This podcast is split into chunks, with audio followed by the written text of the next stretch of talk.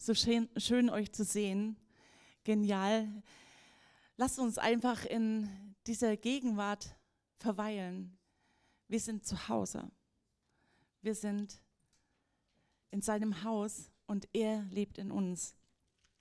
Und ich möchte heute mit uns ähm, ein Thema vertiefen, im Glauben zu leben. Und das hat ganz viel damit zu tun, dass wir einen Prozess in unserem Leben durchmachen, eben diese Dinge, diese, diese Dimensionen zu erleben, die einfach vor unseren Augen sind. Das wahre Leben, das, was wir jeden Tag einfach durchkämpfen, unsere Gedanken, mit denen wir zu tun haben. Und dann einfach diese Dimension, die Jesus uns zeigt, in der wir jetzt auch hier sind, dass wir mit ihm erlöst sind, dass er für uns alles getan hat. Und oft ist da eine Diskrepanz. Ja, da gibt es einfach Dinge, mit denen wir nicht zurechtkommen oder Gefühle, wo ähm, wir denken, Gott, wo bist du? Ja, Zweifel, Ängste, Sorgen, all diese Dinge. Und das ist einfach meine Frage an uns heute. Und damit beschäftigt sich jeder Mensch in irgendeiner Weise. Was macht dich aus und wer bist du wirklich? Und wie siehst du dich? Mit wem identifizierst du dich und worin findest du deinen Wert? Darüber philosophiert die Welt auch. Ja, immer und immer wieder.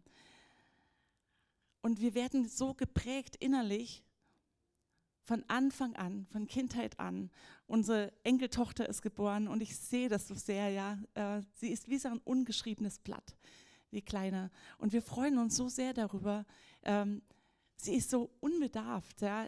Und sie saugt die Liebe auf und sie bekommt das und sie kann das noch gar nicht so erwidern. Aber wenn das erste Lachen kommt und das spiegelt sich wieder, welch eine Freude, welch ein Glück ist das. Und Gott sieht dich und mich eben auch so, ja. Und dennoch ist es oft nicht so optimal gelaufen in unserem Leben. Und jeder von uns äh, wird geprägt wird von Selbstwert, von Ablehnung und Annahme, ja. Und äh, da gibt es Dinge sicherlich in deiner und äh, meiner Biografie, die, ähm, die einfach dieses Selbstbild leiden lassen, ja. Wir werden erschüttert und ähm, in unserer Gesellschaft, da spielt ja Leistung eine ganz große Rolle ja, du musst leisten. Und wie viele Menschen sehen wir um uns herum und vielleicht betrifft es dich selbst auch, die in dieses moderne, ähm, in diese moderne Krankheit rutschen, Burnout, weil eben sie nicht der Leistung genügen, weil einfach Dinge nicht funktionieren, weil wir nicht funktionieren. Und äh, die Gesellschaft straft uns ab. Aber wir selbst sind in diesen Gedanken oft verstrickt. Ja, wir selbst bestimmen uns durch Leistung und durch Begabung und Norm und äh, haben das für uns adaptiert. Ja, dass wenn du was Gutes tust, dann wirst du nett angeschaut und gelobt. Aber wenn du es eben nicht tust, bist du der Versager. Und ähm, das bestimmt ganz viel die Gedanken und den Selbstwert. Aber mal ganz ehrlich,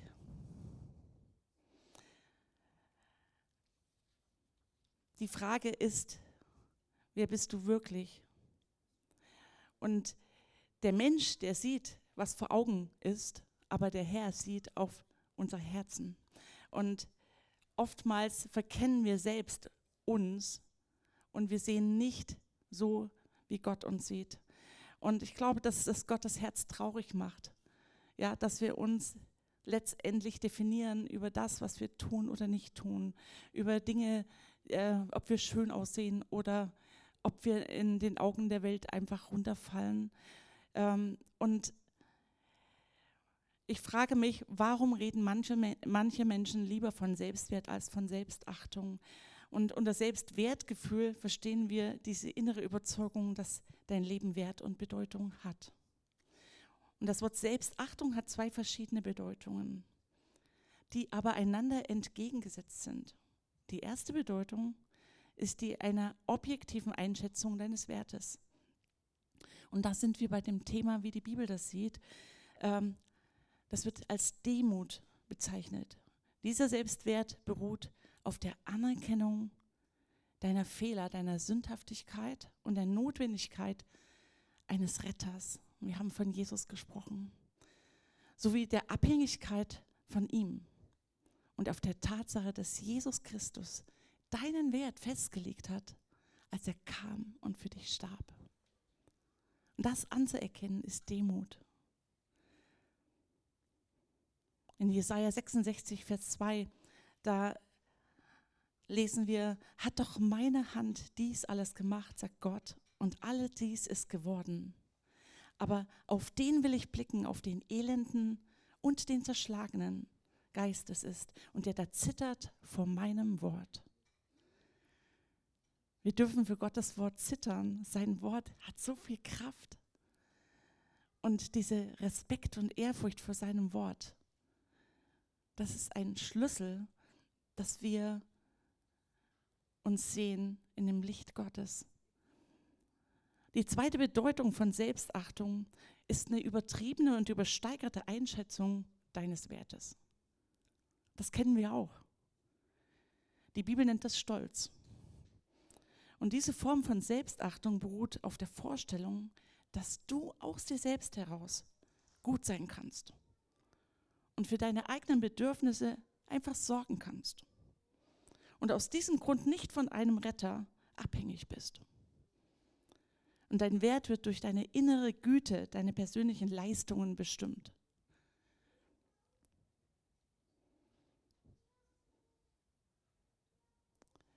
Es ist so, dass das oft im Verborgenen läuft, dass wir für uns selbst sorgen, dass wir einfach uns Lösungen suchen und Gott vergessen im Alltag, ihn einzubeziehen. In Philippa 4, Vers, äh, 2, Vers 3 heißt es, tut nichts aus Eigennutz und eitler Ruhmsucht, sondern in der Demut achte einer den anderen höher als sich selbst. Demut und Stolz. Gott widersteht dem Hochmütigen, aber dem Demütigen gibt er Gnade. Das sind scharfe Gegensätze. Und ich möchte mit uns kurz anschauen ähm, aus dem vierten Mose, wo ähm, das Volk Israel kurz vor dem verheißenen Land steht. Und Gott hat gesagt, nimm das Land ein. Und da waren zehn Kundschafter, die einfach in das Land gehen sollten. Und Gott hat gesagt, das ist ein Land, das voll Milch und Honig fließt. Und er schickte sie los und sagt, erkunde das Land. Und dann kamen sie zurück und sahen die Riesen. Das war ein ganz hochwüchsiges Volk, die Enakita. Und sie sprachen, 4. Mose 13, Vers 33, wir sahen uns in unseren Augen wie Heuschrecken und auch in ihren Augen. Waren sie Heuschrecken? Sie waren keine Heuschrecken, doch sie hatten Angst. Sie hatten Furcht. Da war etwas, sie haben schon das bewertet. Ja, sie haben ähm, das falsch eingeschätzt. Und das ist auch eine Art von Stolz, nicht die Dinge so zu sehen, wie Gott sie sieht. Alleine haben sie festgestellt, kriegen wir es nicht hin. Und das hat in ihnen Furcht und Angst erzeugt. Und das ist ein Identitätsproblem, ein richtig starkes Problem. Sie haben dadurch nicht nur sich selbst klein gemacht, sondern sie haben einfach diese Unmöglichkeit ausgesprochen und ein ganzes Volk infiziert. Und wir wissen genau, dass das ganze Volk nicht in das Land hinein konnte, wegen ihres Unglaubens, weil sie, sie haben nicht diese Worte angeschaut, die Gott ihnen gegeben hat, sondern sie haben auf ihre eigene Unzulänglichkeit geschaut.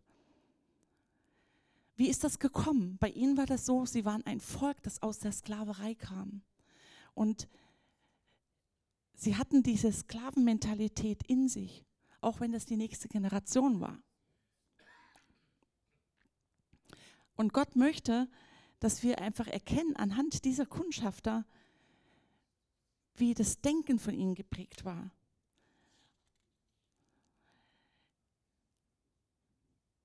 Leider ist es so, dass wir das oft nicht erkennen, wenn wir mittendrin in diesen Umständen sind. Das Volk hatte die Sicht auf Gott verloren. Das, was Gott gesagt hat, das ist plötzlich so weggerutscht, weil die Emotionen so hochgekocht sind, diese Ängste. Sie haben nicht gesehen, wie Josa und Kaleb einfach äh, was ganz anderes gesprochen haben. Und sie wurden einfach, äh, ihre Stimme wurde zum Schweigen gebracht. Und das war traurig. Letztendlich haben sie das als Wahrheit erklärt, was sie, wie sie sich selbst definiert haben.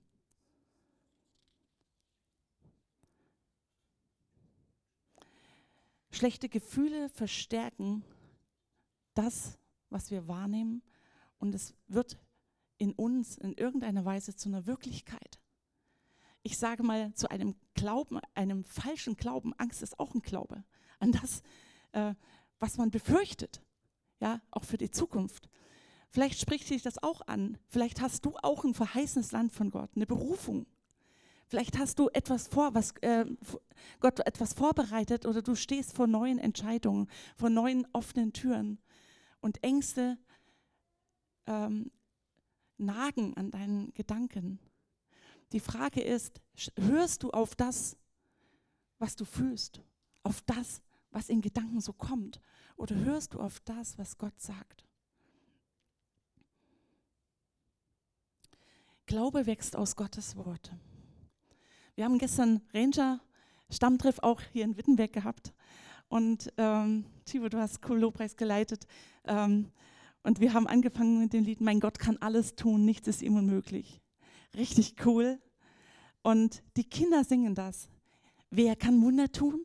Gott kann Wunder tun. Wer kann Kranke heilen? Gott kann Kranke heilen. Und das, diese Wechsel, dass man einfach das fragt und die Antwort ähm, äh, proklamiert, das hat etwas bewirkt. Da ist das so, eine, so, äh, so lebendig. Die Kinder sind so angesteckt plötzlich von dieser Begeisterung, was Gott tun kann. Da wird etwas geweckt im Glauben. Und das ist einfach ein positives Beispiel dafür, wie das sein kann, dass wir uns gegenseitig auch ermutigen, das Richtige zu proklamieren, die Wahrheit zu bekennen, in der Unmöglichkeit äh, der Situation.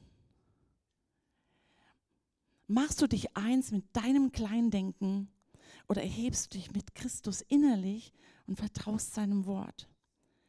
Der Ursprung dieses Kampfes und Ringens um unsere wahre Identität beginnt schon im Garten Eden. Das war die, äh, der Anfang, die Schöpfung im 1. Mose. Wir haben heute schon kurz äh, das gehört. Gott hatte Menschen geschaffen, die ganze Welt geschaffen und der Mensch war die Krone der Schöpfung und Gott hatte diese Begeisterung mit Menschen auf Augenhöhe in Beziehung zu leben und er wollte so gerne, dass wir mit ihm zusammen sind. Aber da war eine Schlange und Adam und Eva sollten den Menschen Namen, äh, den Tieren Namen geben und die Schlange war auch ein Tier. Und irgendwie war es wahrscheinlich auch nichts Besonderes, ähm, dass da so eine Schlange vorbeikroch, weil die war ja ein Tier unter anderen Tieren. Ähm, aber wir lesen in der Bibel, und Satan kam in Gestalt einer Schlange und sprach. Ja? Sollte Gott gesagt haben,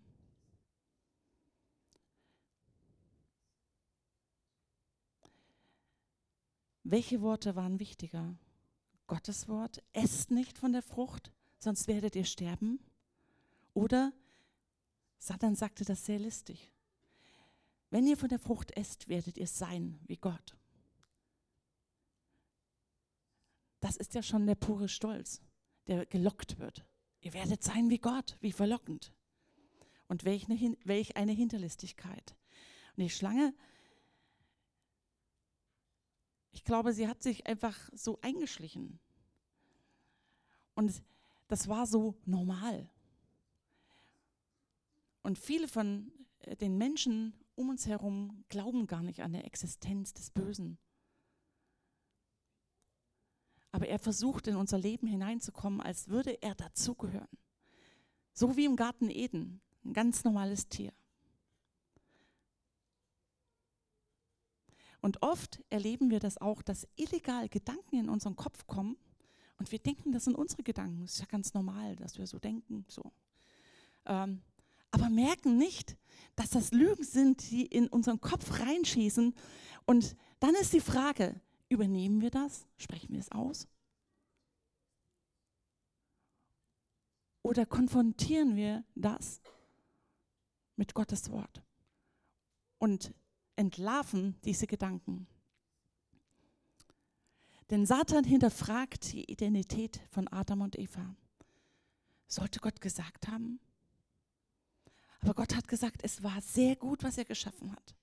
Aber indirekt fragte die Schlange oder Satan, ist es wirklich gut?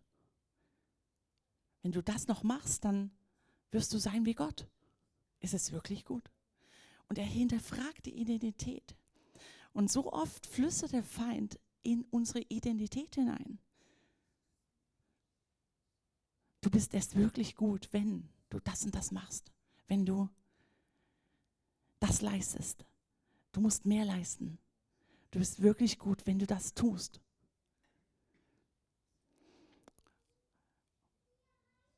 Wir erleben das schon bei Kindern, wenn sie Geschichten erfinden, um besser dazustehen. Ja? Da ist oft die Ursache auch so Angst vor Ablehnung, so sich reinzumogeln und doch irgendwie im Licht zu sein. Haben wir gestern auch im Stammtreff erlebt, war echt witzig. Ähm, ich war ja gedanklich bei der Predigt. Aber während die Lügengedanken hineinfallen und wir sie annehmen, da ist der Same schon gesät. Und das Böse kann aufwachsen. Wir sehen das dann im Streit, in Eifersucht. Wir sehen das, dass plötzlich Entzweiung kommt. Und wir sehen die Auswirkungen. Und seit dem Sündenfall ist es so, dass der Satan versucht, ähm, in jedem Menschen seine Identität in Gott zu rauben, weil wir getrennt wurden von Gott. Und die Gemeinschaft war gestört. In Johannes 10, Vers 10, da spricht Jesus von dem Teufel als einen Dieb. Der Dieb, er kommt nur, um zu stehlen, zu schlachten und zu verderben. Aber Jesus sagt, ich bin gekommen, dass sie Leben haben und es im Überfluss haben. Leben im Überfluss, sagt Jesus. Leben im Überfluss. Ich bin der gute Hirte. Der gute Hirte lässt sein Leben für die Schafe. Danke, Siki, für das Wort. Jesus ist der gute Hirte. Und Jesus kennt seine Schafe. Er will uns Leidenden führen. Der Feind kommt nur zu zerstören, zu lügen und zu berauben. Und wenn wir das heute hören, dann denken wir, ja, stimmt, stimmt.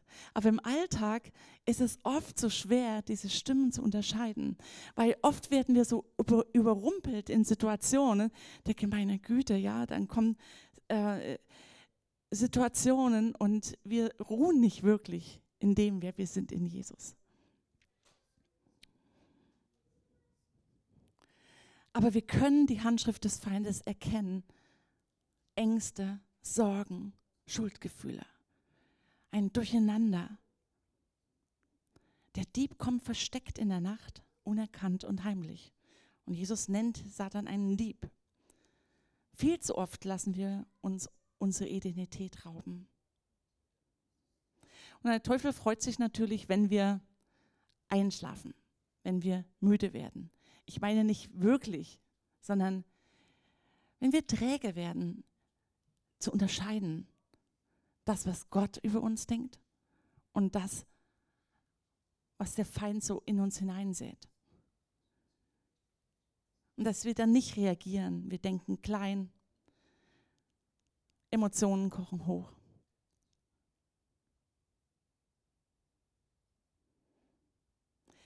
Und Gott entlarvt das. Er möchte diesen Prozess der Wiederherstellung in uns, eine Transformation.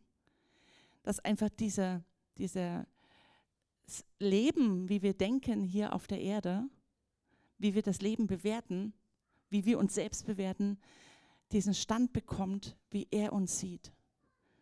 Und das ist wirklich ein Prozess, ein Prozess der Wiederherstellung. Er möchte, dass wir in Freundschaft mit ihm leben. Und der Vater im Himmel, wir haben das Abendmahl gefeiert, sandte Jesus, der uns liebt, der uns versöhnt hat mit Gott, der uns diesen Weg frei gemacht hat, dass wir eben wieder Gemeinschaft haben.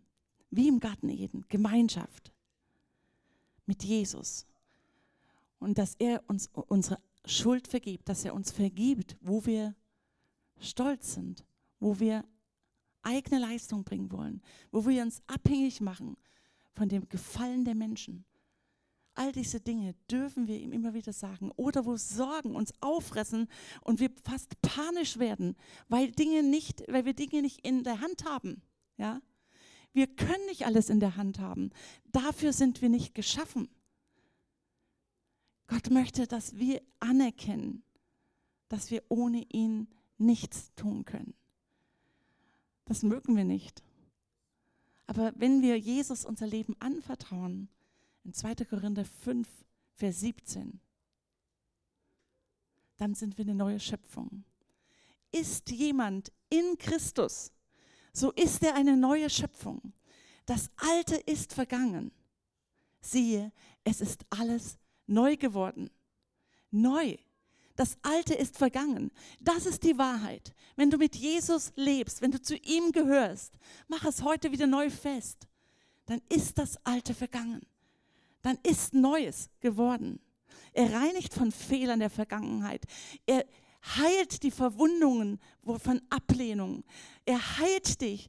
Er macht dich wieder neu. Und das ist ein Stand. Neues ist geworden. Das ist ein geistlicher Stand, wie Gott dich sieht. Und dieser Wachstumsprozess, wenn du zu Jesus kommst, das ist wie die Bibel beschreibt das, Neugeburt ist ja, du bist ein Baby, ja, so klein und abhängig. Und Petrus nimmt einfach dieses Bild und spricht in 1. Petrus 2, Vers 2, seid doch begierig nach der unverfälschten Milch, nach dem Wort Gottes. Begierig sollen wir sein. Ich sehe das manchmal äh, bei unserer kleinen Elea, wie begierig sie trinkt und schreit und trinkt und schreit und ernährt wird. Und das ist etwas, was wir auch sehen können im natürlichen Leben. Äh, diese Babys, die schreien so lange, bis ihr, äh, bis ihr Durst gestillt wird. Und da ist wirklich Hunger da. Ich stelle immer wieder fest, dass wir auch als Christen nicht mehr zu dieser Quelle gehen, sondern begierig nach anderen Dingen sind. Unser Hunger wird oft verlagert und wir machen uns von anderen Dingen satt.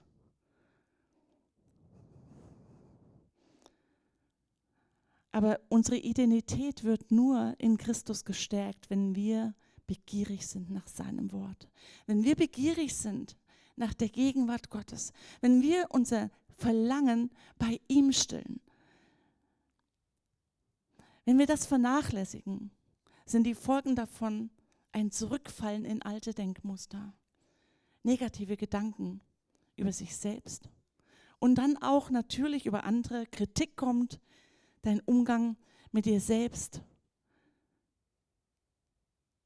Depression und Minderwertigkeit, ein unerfülltes Leben, Ängste und Unsicherheiten.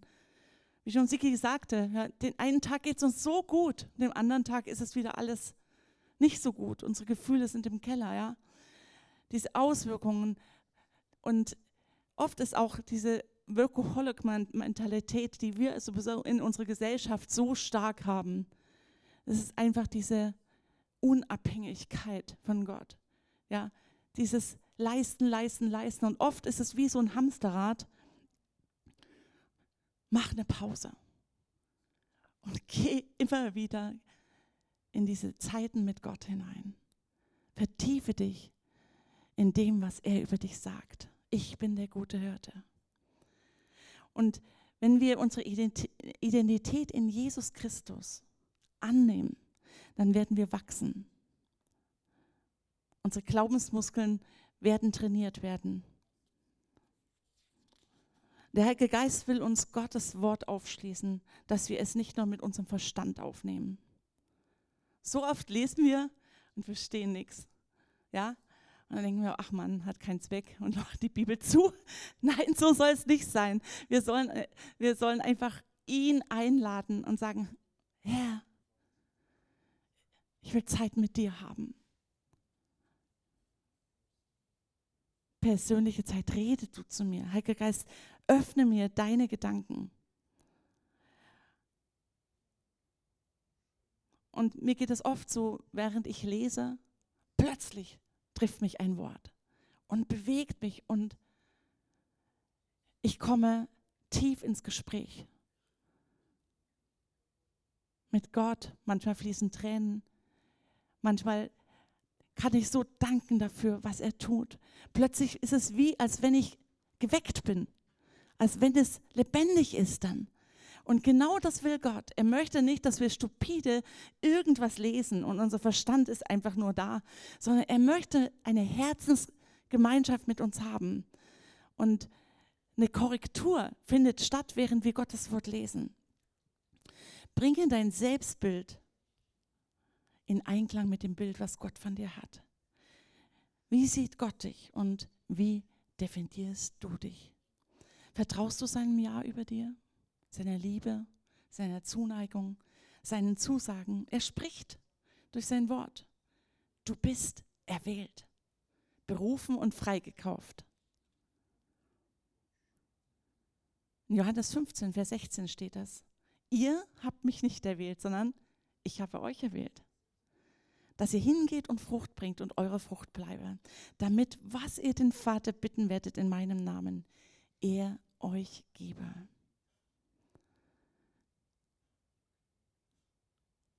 Und in 2. Timotheus 1, Vers 9, da heißt es, der uns gerettet und berufen hat mit einem heiligen Ruf, nicht nach unseren Werken. Hören wir das? Sondern nach seinem eigenen Vorsatz und der Gnade, die uns in Jesus Christus vor ewigen Zeiten geschenkt wurde. Nicht aus Werken sind wir berufen, nicht aus Werken gerecht gemacht, sondern durch seine Gnade. Also du bist erwählt und berufen und freigekauft. Das zweite ist, du bist ein Kind Gottes. Bist du ein Kind Gottes? Gehörst du zu Jesus? Hast du Jesus dein Herz gegeben? Dann darfst du das sagen. 1. Johannes 3, Vers 1 bis 3. Seht, welch eine Liebe hat uns der Vater gezeigt, dass wir Kinder Gottes heißen sollen. Und wir sind es auch. Paulus sagt es ja, ja, Amen, wir sind Kinder Gottes. Ja? Wir müssen das auch manchmal sagen. Ja, wir sind Kinder Gottes. Wir sind es auch.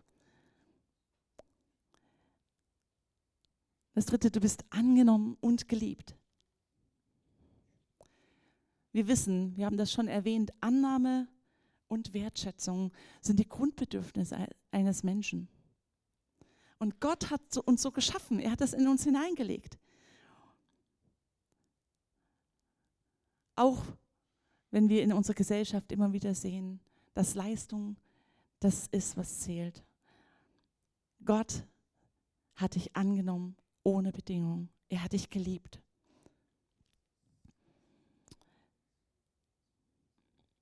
Johannes 15, Vers 9, da heißt es, genauso wie mich der Vater liebt, so liebe ich euch. Bleibt in meiner Liebe. Wie mich der Vater liebt, liebe ich euch. Bleibt in meiner Liebe. Das ist, ich glaube, heute auch so der Tenor. Bleibt in meiner Liebe. Und du bist, du hast alles, was du brauchst. Du musst nichts mehr leisten oder machen, damit du irgendwie gerecht vor Gott bist. In Kolosser 2, Vers 9 bis 10 heißt es, denn in ihm wohnt die ganze Fülle der Gottheit, leibhaftig. Und ihr seid in ihm zur Fülle gebracht. Er ist das Haupt jeder Herrschaft und Gewalt. Das kannst du anwenden, auch wenn du denkst, oh, mir fehlt so viel. Ähm, und Minderwertigkeit dich befallen will. In Christus bist du zur Fülle gebracht. Du hast alles in ihm. Er ist da, er kämpft für dich. Über jeder Herrschaft, über jeder Gewalt ist er immer noch der Herr, das Haupt. Und jeder Mensch, er sucht Erfüllung. Und es ist so, das ist ja überhaupt nicht verkehrt. Aber wenn wir das zu unserer Priorität machen und dem Hobby nachjagen oder dem Beruf, dem Streben nach Geld, was sich zu bauen und zu leisten, Sicherheit oder wenn du unbedingt anderen helfen willst, damit du ein gutes Gefühl kriegst. Fürsorge für andere kann auch ein Bestreben sein aus einer falschen Motivation heraus. Aber erst in der Gemeinschaft mit Gott kommt unser Herz wirklich zur Ruhe. Wir sind zu Hause bei ihm. Ohne die Liebe des Vaters kann kein Mensch in die Ruhe kommen. Selbst wenn du auf dem Wasser segelst oder im Urlaub bist. Viele von uns haben das schon erlebt. Dass das Herz nicht zur Ruhe kommt. Aber in Jesus dürfen wir zur Ruhe kommen. Diese Sehnsüchte möchte er tief in uns stillen. Er will unser Papa sein. In Johannes 8, Vers 32 lesen wir, und ihr werdet die Wahrheit erkennen. Und die Wahrheit wird euch frei machen. Wenn wir in seinem Wort bleiben. Und Römer 11, Vers 6 lesen wir, wenn aber durch Gnade, so nicht mehr aus Werken, sonst ist die Gnade nicht mehr Gnade. Nicht mehr aus Werken. Es ist ein unverdientes Geschenk. Und du bist freigesprochen und gerecht. Und darüber möchte ich kurz mit uns reden. Gerecht. Du bist freigesprochen. Glaubst du das? Manchmal sind die Lügen so stark. Und du denkst, ach, ich hätte das doch tun sollen und das doch tun sollen. Du bist freigesprochen, wenn du Jesus das alles bringst. Wenn du meinst, alles richtig machen zu müssen, wenn du durchs Gesetz versuchst, freizukommen, dann sollten wir wissen, dass wir, kein Mensch alles richtig machen kann. Kein Mensch. Jeder von uns versagt. Also das ist nicht der Weg, ne? Aber wenn wir durch Glauben an Christus aus Gnade gerecht werden, hey, das ist der Joker im Lotto. Das ist das Beste, was wir haben können, dass Jesus uns freigekauft hat. Ja? In Römer 3, Vers 24 und folgende lesen wir, und werden wir umsonst gerechtfertigt durch seine Gnade, durch die Erlösung, die in Christus Jesus ist. Nicht aus Werken, damit niemand sich rühme. In Römer 5, Vers 1 und 2 lesen wir, da wir nun gerechtfertigt worden sind aus Glauben, so haben wir Frieden mit Gott. Wir brauchen den Frieden durch unseren Herrn Jesus Christus, durch den wir im Glauben auch Zugang erhalten haben zu dieser Gnade, in der wir stehen. Und wir rühmen uns aufgrund der Hoffnung der Herrlichkeit Gottes. Ich stelle immer wieder fest, und selbst auch immer wieder mal in meinem Leben, dass viele Christen verstehen, Gott hat ihnen ihre Schuld vergeben. Ja. Aber oft fehlt das Bewusstsein, absolut gerecht und frei von jeder Schuld zu sein, von jeder Anklage. Da ist immer noch ein schlechtes Gewissen da oder äh, man grämt sich über falsche Entscheidungen vergangener Fehler. Vergebung bedeutet, ich bin angeklagt und schuldig, aber ich werde nicht bestraft, weil ein anderer die Strafe auf sich genommen hat. Aber wenn Gott rechtfertigt, dann gibt es gar keine Anklage, die gegen mich spricht. Das lesen wir in Römer 8, Vers 33 und 34. Wer will gegen Gottes auserwählte Anklage erheben? Gott ist es, der rechtfertigt. Wer ist da, der verdammt? Christus Jesus ist es, der gestorben, ja vielmehr der auferweckt, der auch zu Rechten Gottes sitzt, der sich für uns verwendet, der uns vertritt, der uns freigesprochen hat. Wer kann dich anklagen? Jesus ist da, der dich gerechtfertigt hat. Und so kann Paulus in Römer 8, Vers 1 sagen, es gibt nun keine Verdammnis mehr für die, die in Jesus Christus sind. Denn das Gesetz des Geistes des Lebens in Christus Jesus hat uns frei gemacht vom Gesetz der Sünde und des Todes.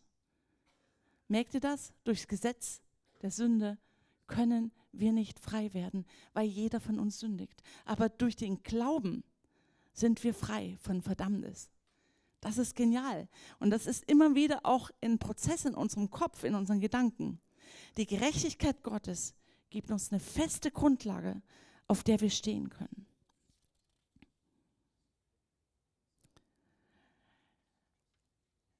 Ist denn Gott so ein milder Richter und ein liebenswürdiger Freund, der Mitleid bekommt? Oder ist er gerecht in dem, was er sagt? Und er ist gerecht, er, er gibt ein gerechtes Urteil. Denn es ist wirklich so, dass Gott keine Ungerechtigkeit duldet. Und deswegen musste Jesus sterben, weil Gott ist komplett gerecht. Da kann Sünde trennt uns immer von ihm. Und deswegen ist Jesus ja gekommen,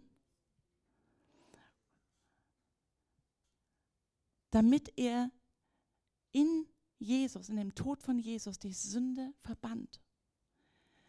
Wenn wir verstehen, dass sein Gehorsam, der Gehorsam von Jesus, so notwendig war, dass er stirbt, dann erkennen wir, dass es eine absolute, unvergleichliche Demut ist, die uns hier gegenübersteht, die uns herausreißt aus, sein, aus unserer Schuld, aus unserem Verdammnis, aus dem, wo, wo wir gefehlt haben.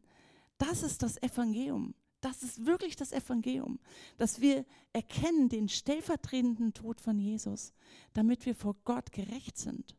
Jesus steht bei Gott und sagt, die Maria ist nicht schuldig. Der André ist nicht schuldig.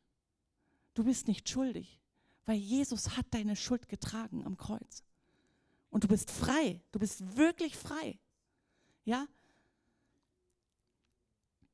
In 2. Korinther 5, Vers 21 lesen wir, den, der Sünde nicht kannte, und das ist Gott, das ist Jesus, hat er für uns zur Sünde gemacht, damit wir Gottes Gerechtigkeit würden in ihm. Das ist so eine krasse Aussage. Dem, der Sünde nicht kannte, Jesus, der hat nichts Böses getan, ist für uns zur Sünde geworden, damit wir in ihm Gottes Gerechtigkeit sind. Ich finde es so stark. Und ich finde es so genial, dass er uns so lieb hat. Nimmst du diese Liebe an? Nimmst du diese Gerechtigkeit an? Nimmst du das an, was er für dich getan hat? Oder lebst du immer noch in dieser Mentalität, wo du auf das schaust, was nicht läuft? Auf deine selbst, äh, auf deine selbst verursachten Fehler? In 1. Johannes 4, Vers 18, da lesen wir, Furcht ist nicht in der Liebe, sondern die vollkommene Liebe treibt die Furcht aus.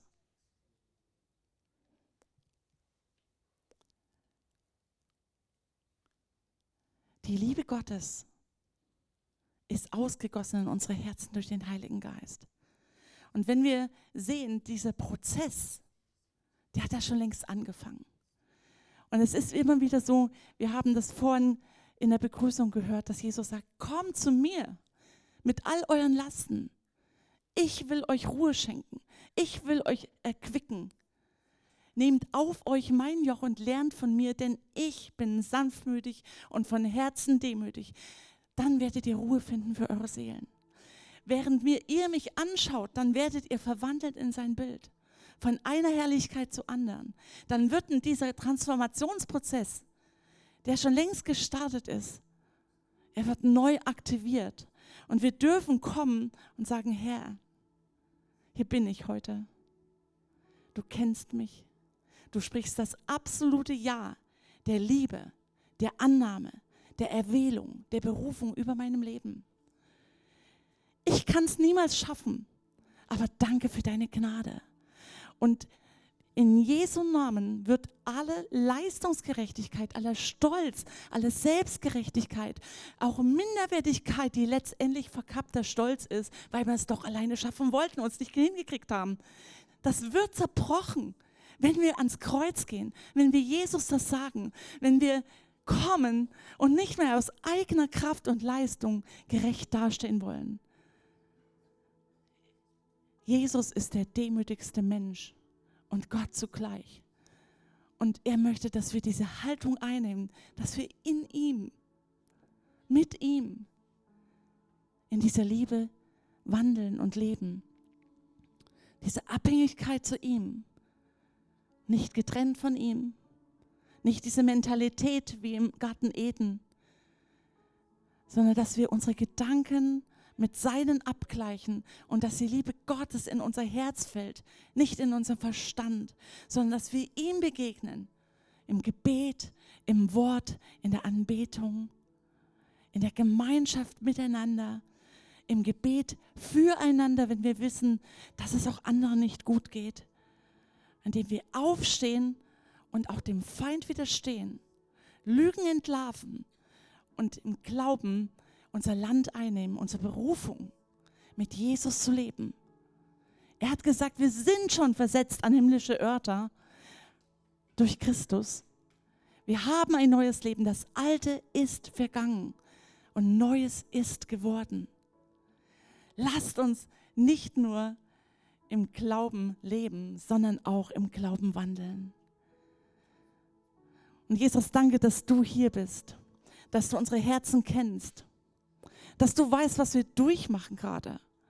Du kennst alle Kämpfe und du bist das Haupt beim Vater und du vertrittst uns. Und wir kommen zu dir und wir bringen dir jede Last und jede Sorge, jede Schuld, jede Anklage, die wir erlaubt haben und wo wir andere angeklagt haben. Wir bitten dich, Herr, reinige uns durch und durch. Erneuere unsere Denken durch dein Wort und durch deinen Geist. Und lass uns in dieser tiefen Liebesbeziehung und Gemeinschaft wachsen, damit wir einfach unseren Selbstwert in dir allein finden. Jesus Christus, du bist unsere Hoffnung der Herrlichkeit. Amen.